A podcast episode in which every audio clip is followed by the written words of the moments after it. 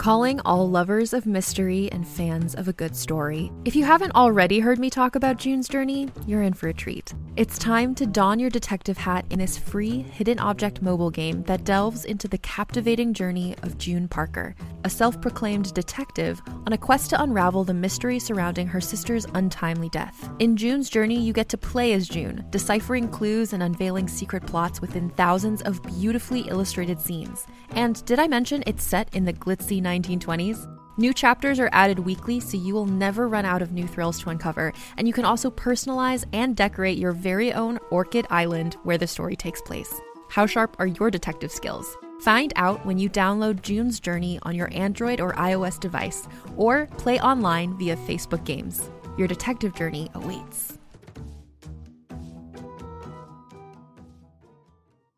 Hey there, it's Rachel Ballinger, and I am thrilled to invite you to Rachel Uncensored, my podcast where I get real with my friends and celebrity guests, where we talk about all sorts of topics. From personal stories to hot button issues, we cover it all. New episodes drop every Wednesday, so make sure you tune in on Apple Podcasts, Spotify, or wherever you listen to podcasts. Trust me, you won't want to miss out on the fun and candid conversations we have here on Rachel Uncensored. Hi, I'm Madigan, and you're listening to Your Angry Neighborhood Feminist, a podcast that explores the world through a personal feminist perspective. Hello, hello, hello, everybody. I hope that you have had a wonderful week so far. I am so glad to be sitting down and recording this episode tonight. I've actually had a really fantastic day. For any of you who listened to my interview with India episode, I actually finally got to meet my internet bestie IRL. We got coffee and sandwiches together and got to hang out, and uh, she is everything I wanted her to be and more. And I am always happy to have a new friend in my life. And I'm so thankful to have made such a great connection with just such a beautiful human being. I just adore her so much. So I was just like in a good mood after having like, you know, wonderful connections and everything today. And I've had a really wonderful, you know, quote unquote day off from work and all of that. So I'm feeling like I am in a super duper good mood. And then also tonight, after I record, I'm going to be home alone for a few hours, which doesn't happen very often.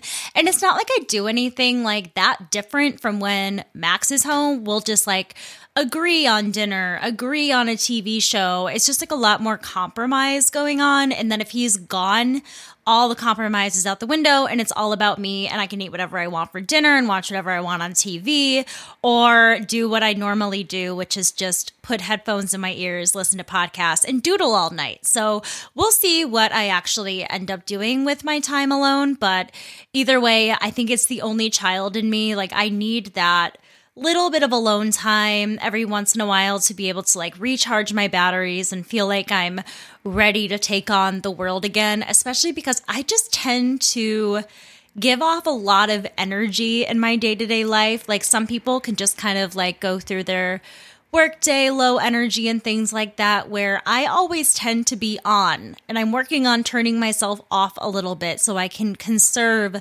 some of my very precious energy. But anyway, that is enough about me and all of my shenanigans. Let's get into some news topics for the week. And we haven't really gone into US politics and all of that in a little bit, I feel like. But there is an election going on right now for a new Speaker of the House now that Nancy Pelosi has stepped down from the position after two more than two decades two decades something like that. But it's he, she was in that role for an unbelievable amount of time. So this is the first time in a long time that there's going to be a vote on a new speaker of the house. And on thursday the day that i am recording this episode today was the second day of voting for a new speaker of the house. And before we go into some of the shenanigans that have been going on throughout the voting, let's talk a little bit about how it all works. So, all of the members of Congress join together and they vote in alphabetical order. Each congressperson comes up and the member announces their choice for speaker. The majority of the people voting for a specific person gives us the winner. And that will happen again and again and again until someone gets to 218 votes, because that's the number of votes that's needed to win the majority. Republican leader Kevin McCarthy has been the chosen nominee from the GOP, and he has long wanted to become Speaker of the House. However, there are plenty of Republican congresspeople who say that they will definitely be voting against him or that they couldn't yet get on board with him. He received 201 votes in the first two rounds of voting on Tuesday night, which then dropped to 200 votes in the following two rounds. And here we are, three days in and 10 ballots later, and the House has yet to choose a speaker as McCarthy fails again and again to get the majority vote amid far right members of his own party working against him. Now, the last time the House went to the 10th ballot was in 1859, and now the House is preparing for the historic 11th vote for the Speaker position. Matt Gaetz, who's been a ringleader in the anti McCarthy camp, cast his vote twice for Donald Trump, who, despite the ongoing investigations he's facing, could technically serve as Speaker. Although Trump himself has endorsed McCarthy. He even tweeted, in all caps, Turn a great triumph into a giant and embarrassing defeat. Vote for Kevin. Close the deal. Can you just picture him saying that? Republican leaders have said that there would be conditions should they support McCarthy. They want to change House rules to allow any member to bring a no confidence vote on the Speaker. They want a bigger say in the House Rules and Appropriations Committees, which would allow them to influence the U.S. government budget and help decide which bills can move forward in the chamber. Throughout all of this, they are still feeling positive about derailing McCarthy's bid. Joe Biden has offered his thoughts on the matter, stating, I just think it's a little embarrassing. The rest of the world is looking. And I could not agree more because while the Republicans are fighting amongst themselves, all 212 House Democrats voted for Hakeem Jeffries on Thursday. Hakeem is expected to make history as the first black lawmaker to lead a party in Congress. It's still amazing to me that we can have the first black or the first whatever of anything in 2023, but I'm really, really so overjoyed that this historic moment could potentially be happening. Jeffries would also apparently be the first person voted to lead House Democrats to be born after World War II, which is great because we need some young blood. Democrats chose Hakeem unanimously back in November, and the Democrats have remained united around him ever since. At one point, Democrats in the chamber began chanting, Hakeem, Hakeem, while standing and clapping. However, my favorite moment was when Congressman Jimmy Gomez wore his four month old son Hodge in a carrier during his vote. On Wednesday morning, he tweeted a photo of himself with his son and his wife saying, The fam's in DC. Is it too early to teach my son the I'm Just a Bill song? but things weren't smooth sailing the whole time little Hodge was out on the floor. Apparently, the little guy had a diaper blowout at some point. Jimmy told reporters, I had to go change him. Luckily, there's a men's bathroom right across the hall from my office. To which I say, the men's bathroom has a changing table? That is progress. I once had to change a practically newborn baby on the bathroom floor of a Chipotle by using every layer of clothing I had to make some sort of barrier between the child and the disgusting fucking bathroom floor. When it came time to cast his vote, father and son stood up and Jimmy proclaimed, On behalf of my son Hodge and all the working families who need an expanded child tax credit, I cast my vote for Hakeem Jeffries. There was even another photo of Jimmy Gonzalez and Hodge alongside Texas Representative Joaquin Castro and his child. Representative Salud Carbajal, who also had their child with them, tweeted, I wonder what age their kids will be by the time we have a Speaker of the House. On the second day, Jimmy got a little help from a few more dads in Capitol Hill, none other than the Buttigieg daddies, who are fathers to adorable twins, if you're unaware. I am a huge fan of the Buttigiegs, by the way. I think they are the cutest couple of all time. I want to hug both of them and have them adopt me as their niece. Thank you very much. Chasten Buttigieg tweeted at Jimmy, Seems like you might be there a while. Let me know if you need to borrow any supplies playmat, books, toys, travel cribs. Jimmy tweeted back to coordinate a supply drop off. It's so adorable. So, the main problem here, folks, is that the House cannot function without a speaker. And the longer this goes on, the longer we go without a working government. Members are unable to be sworn in, consider legislation, assign committees, or adopt rules until a nominee can get the majority of the votes. So let's hope tomorrow we will have a House Speaker. All right, the next thing I wanted to talk about will probably seem a little bit strange for a feminist podcast to be covering this story, but I think that it is important nonetheless. And I think that anytime we talk about the health of another human being, the it does become a political or feminist issue. And like I always say, the personal is political. On Monday night, I was with Max's family. The Rams and I were together to celebrate a late New Year's Eve and have dinner together and have a couple drinks. And we were watching Monday Night Football. Now, you all know that Max is a big sports fan and he's also part of a couple fantasy football leagues. And as much as it annoys me that he shows me the scores all the time and is always talking about different players and yada, yada, yada, half of which I don't really understand, but I support him in the thing that he's passionate about, um, he's also won fantasy football like a bunch. He's been able to help out with the majority of the rent for the last couple of years for winning different fantasy football events.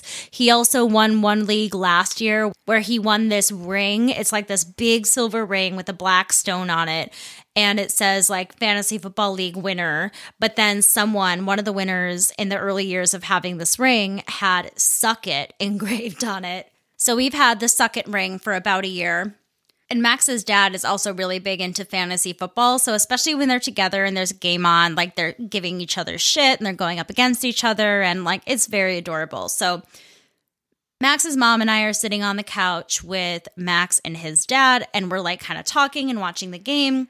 And then all of a sudden, everybody just kind of stops and starts focusing on the TV. And I notice that there is a large huddle of the Buffalo Bills players surrounding a certain area on the field. And the whole vibe of the night changed. Haley and her husband Pete came over to the TV, and we were all watching what was going on.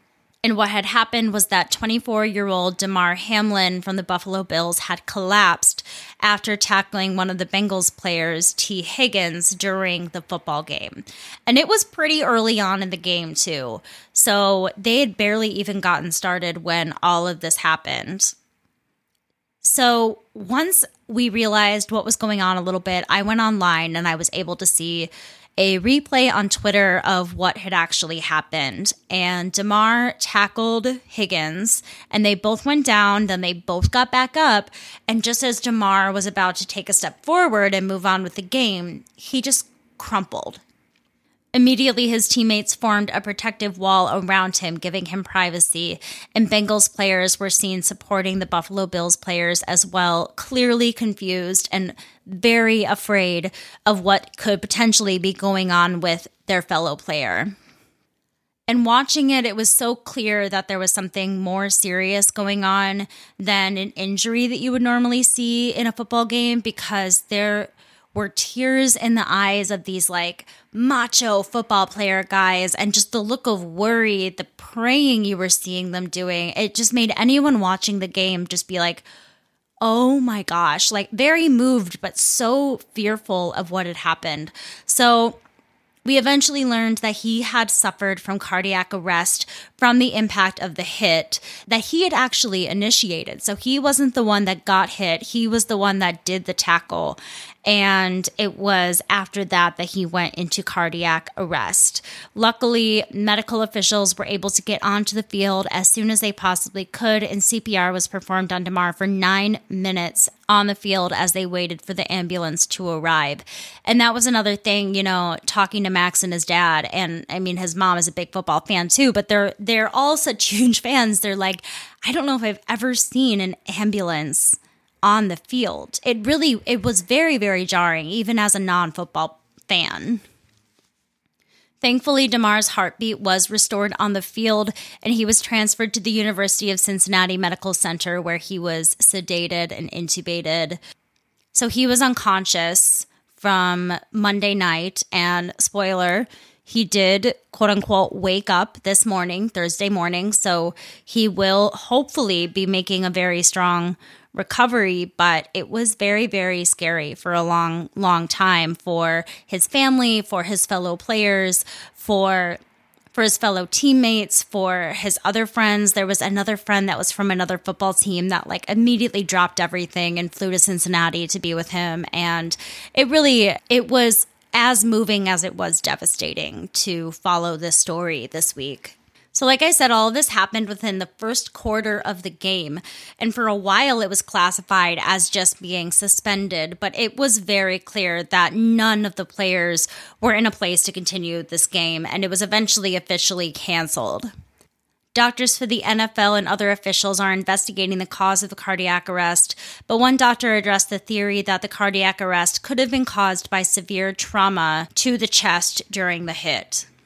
Damar's mother has been wonderful and very, very kind to be speaking with the press and also keeping the Bills informed of what's going on with her son. And this morning, the Bills tweeted that Damar has shown, quote, remarkable improvement in the last days and appears to be, quote, neurologically intact. And that was one thing that people were very concerned about is that there would be some serious brain damage and things like that due to the loss of oxygen for a little bit. The statement goes on to say, while still critically ill, he has demonstrated that he appears to be neurologically intact.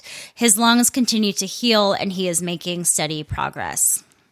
After seeing what happened to Damar, many players are apprehensive about playing in the weekend's games, as it's still unclear what caused his cardiac arrest. Bengals quarterback Joe Burrow said, I'm sure if you polled the locker room, there'd be mixed votes on that. Personally, I think playing is going to be tough. I think getting back to as normal as you can, as fast as you can, is personally how I kind of deal with these kind of things, but everyone has a different way of dealing with it. Since this tragic event, Damar has received nationwide support from fans and players across pro sports. And the biggest show of this support was from the more than $7 million donated to his foundation's toy drive on GoFundMe. He started this GoFundMe back in 2020 when he first joined the NFL as a way to give back to his hometown community. So I'm so very thankful that Damar is on the mend, seems to be getting better. I hope that any of the players involved, affected by this, I mean, I, Max and I were even talking about, you know, the children just watching football games at home where maybe their father is a football player or someone in their lives is a player and there's this question about these safety guidelines in these sports. And something that Max and I have talked about a lot because we do want to have at least a kid one day.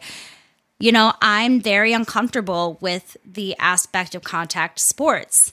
And both of us pretty much agree that football would be a no. He was actually not allowed to play football, but then his parents eventually gave in, even though he was the tiniest pipsqueak imaginable. I'm amazed he didn't just get his ass beat. He played hockey for a really, really long time. I think his smallness there actually really helped him. He was quite an instigator, but hockey makes me really nervous too. I've had a lot of friends and family who have been hockey players who have either had brain injuries themselves or who have, you know, heard about them, seen them. Like, this is a very serious conversation when we're talking about our kids' health when it comes to sports. And so that's why I really thought this story was important. I think that Damar, as a 24 year old man who was at the most physically fit moments and times in his life to go down for cardiac arrest during a football game is just not something that anyone imagines happening. And it's very terrifying, but I, I couldn't be happier to at least report to you all that there seems to be a light at the end of the tunnel with this story. And Damar does seem to be on the mend. I guess he was like squeezing his family's hands and had little responses. So it's all looking up from here. All right, before the last couple stories, let's take a quick commercial break. Hey there, this is Justin Bartha. I made a funny new podcast, King of the Egg Cream. It has the greatest cast in the history of podcasts with actors like Lewis Black. I'm torn by my feelings for two women. Bobby Cannavale. You can eat it, or if someone hits you, you can put it on your cut. Melanie Lynskey. I wonder what these marvelous things are that look just like boiled chicken feet. Jason Ritter, I can break things and pick locks and kill people. Michael Stuhlbarg, The whole point is to inspire people that they should make themselves better. Ari Graynor, No, don't whet its appetite. What are you, an idiot? me, Justin Bartha, That's not just any egg cream, that's a Lemke's special. and all narrated by the hilarious Richard Kind. This is the story of Harry Dalowitz and how he rose from nothing to become New York's King of the Egg Cream. So if you like funny true stories, come listen to King of the Egg Cream, available wherever you get your podcasts. All right, I am back. But before I move on to the last stories that I wanted to cover, I did want to give a shout out to a particular listener who is very active in reaching out to me on social media, and we've communicated back and forth quite a bit for a while. Her name is Miranda, and she is having fallopian tube removal surgery tomorrow on Friday. So, the day that this episode comes out. So, Miranda, if you're listening to this, I'm here for you. I applaud you. I think you are so brave to be able to go up against all of the people and doctors who have tried to convince you to do other things with your body than what you have chosen to do. And I am sending you all of the healing and positive thoughts as you go through this surgery and the recovery because any surgery, of course, comes with its risks and things like that. So I'm giving you a very, very big hug virtually through the microphone, through the phone, whatever you're listening to.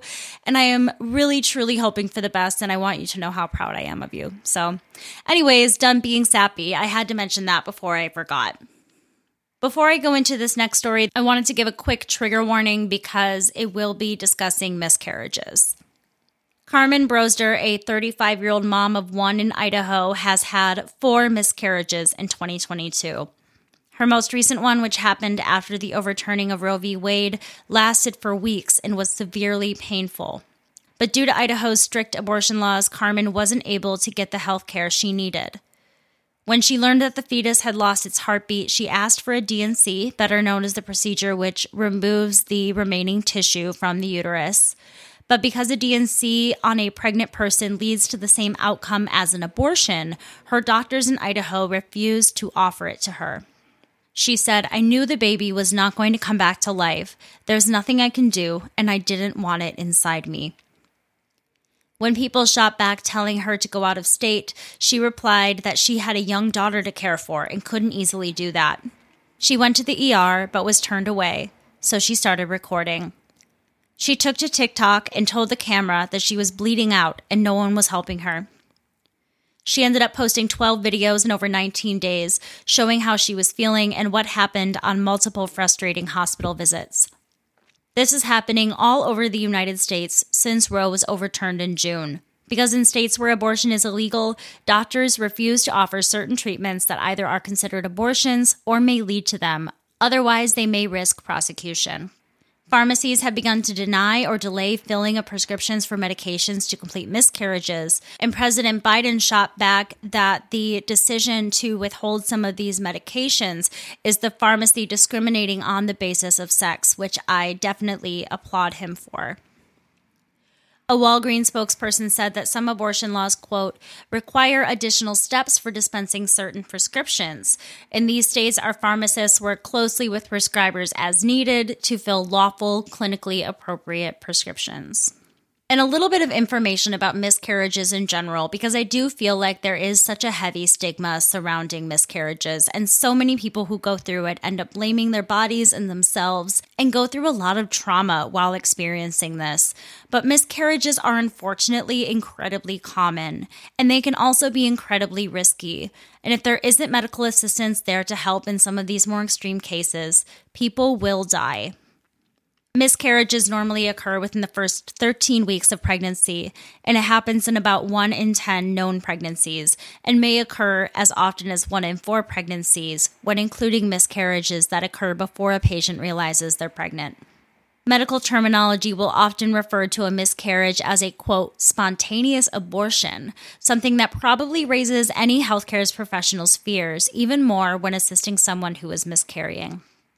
As the show has spoken about in previous episodes, the three options to remove the remaining tissue, which were discussed more thoroughly in the abortion episode, were the D&C, like I discussed a little bit ago, medication, or quote, expectant management, which means waiting for the tissue to naturally pass, which can take weeks and could be incredibly painful. Patients should be allowed to choose the method best for them to ensure minimizing the trauma they are already facing by losing a potential baby. And I know that this situation would be different to each person who is pregnant. Um, a lot of times people will miscarry without even knowing that they're pregnant. I went through a bit of a miscarriage scare myself about this time last year.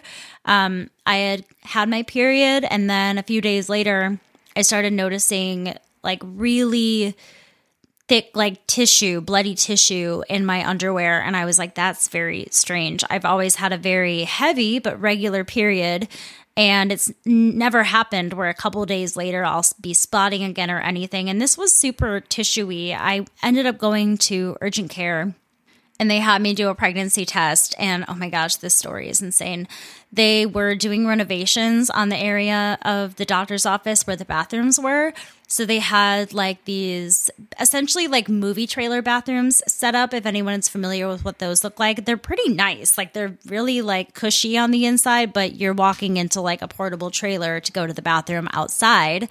So i pee in this cup and like i said i could see this like tissue like floating in the toilet and in this cup.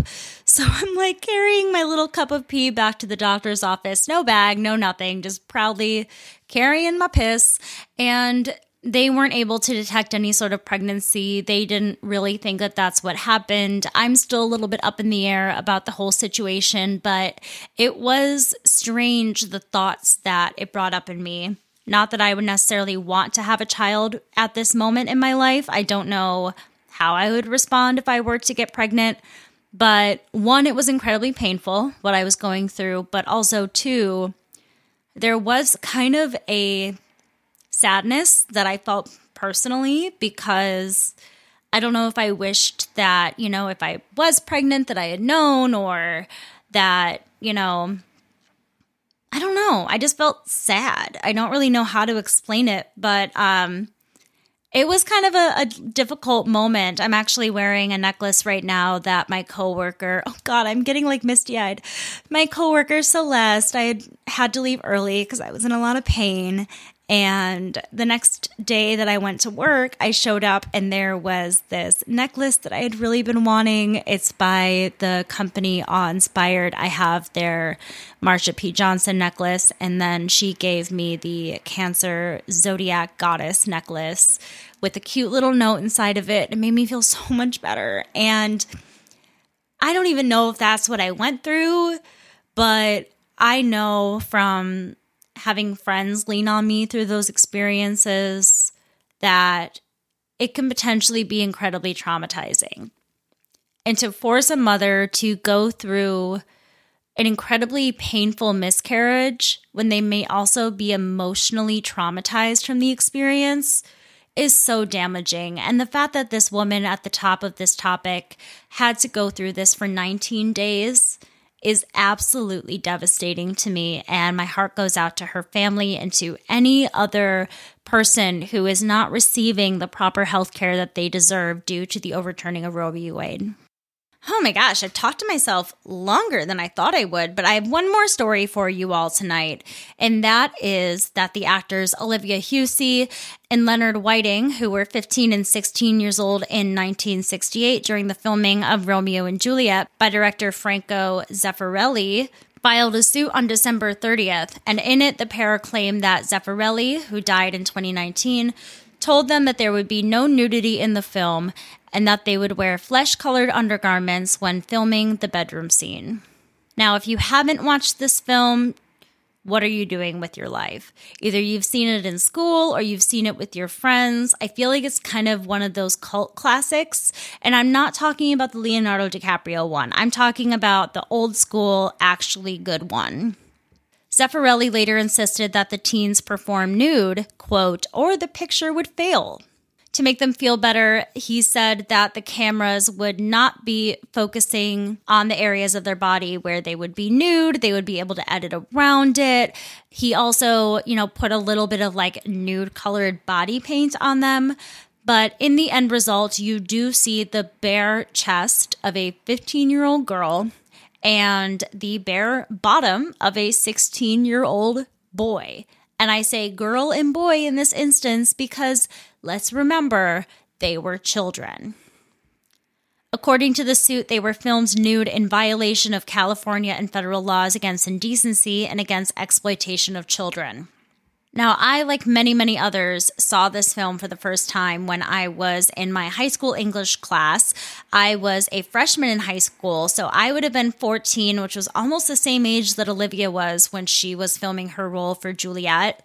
And I remember it's a split second when she turns her body and her bare breasts are exposed and the whole class starts whooping and then the boy turns and you get his butt in your face and the whole class whoops again. And even though it's a very short part of the film it was like the most memorable part because when on earth has nudity not stuck in the brains of every teenager in the world because they're disgusting but I don't think I knew that the actress that played Juliet was that young. I think I assumed that, you know, in my naive state at 14, that, you know, the film industry would have protections for things like that, or there's no way they would allow a child to be nude on camera. I had absolutely no idea. I also remember my teacher playing the Leonardo DiCaprio version for the class, and we all made such a commotion about it and hated it so much that she shut it off after one of the first scenes. What can I say? We preferred the classic. And to this day, I have never seen Leo's version. Come at me. What may be an issue in this suit is that Olivia had given an interview back in 2018 defending the nudity by saying, quote, Nobody my age had done that before. It was needed for the film. Now, we all know that trauma survivors come to terms with their experiences at different times, especially since she gave this interview in 2018, right at the cusp of the Me Too movement. It doesn't surprise me that she would be coming to the film's and Zeffirelli's defense. Business manager for the two actors, Tony Marinozzi, stated, What they were told and what went on were two different things. They trusted Franco. At 16, as actors, they took his lead that he would not violate the trust they had. Franco is their friend, and frankly, at 16, what do they do? There are no options. There was no Me Too. The complaint states that Olivia and Leonard have suffered, quote, mental anguish and emotional distress in the years since, and they have apparently lost out on job opportunities due to their role in the film. They are looking for an excess of $500 million in damages. In another interview from 2018, Olivia also stated that the director had even nicknamed her Boobsomina on set before later confessing his unrequited love for her, which I cannot imagine being another huge breaking of trust. I can't imagine a child i don't know when the director finally came to her and you know professed his undying love for her but all of it is incredibly inappropriate and not okay. The movie itself was a box office hit and received four Oscar nominations, winning two for Best Cinematography and Best Costume Design. All right, that is all of the news stories that I have for you today. If there's anything going on in the world that you want me to discuss, please DM me on my Instagram at Angry Neighborhood Feminist or email me at neighborhoodfeminist at gmail.com. I recently had someone on Instagram reach out asking about merch. There is a link to the merch store in the show notes. I'm hoping to come up with some new designs and get the new logo out there as soon as possible for you all to be able to buy mugs and t shirts and stickers, whatever your heart desires with the new logo, which, if you'll notice, is pretty much the same as the Ray John artwork that I already put up in the store.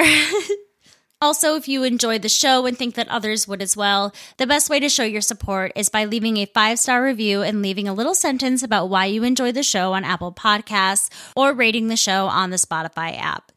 All right, that's all I have for you today. With all of that being said, I encourage you to rage on. Bye.